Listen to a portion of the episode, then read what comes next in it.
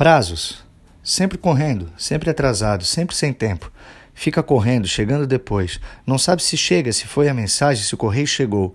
Sempre querendo mais, sempre fazendo mais, sempre correndo atrás. Compra, usa, vende, produz, come, bebe, sente, dor, sono, insônia, preguiça, ansiedade, nervosismo, tristeza. Olha e-mail, responde mensagem, bate ponto, come frio, bebe quente, dirige nervoso, buzina. Faz a compra, corre, lava a louça, lava a roupa, prepara a agenda da semana que vem, senta, abre o computador, olha o gráfico. O tempo para. A curva aumentando, o coração acelerando, o sorriso na orelha, a programação alterada. Joga a agenda para o alto, muda a logística. Acorda cedo, toma café, vai para o surf, amanhece na praia, a brisa na cara, a água gelada, pele queimada, tubos. Volta para o outside. Ofegante, banal, oblíquo, estimulado. Dropa novamente, cava, entuba. A série entra. Uma, duas, três na cabeça.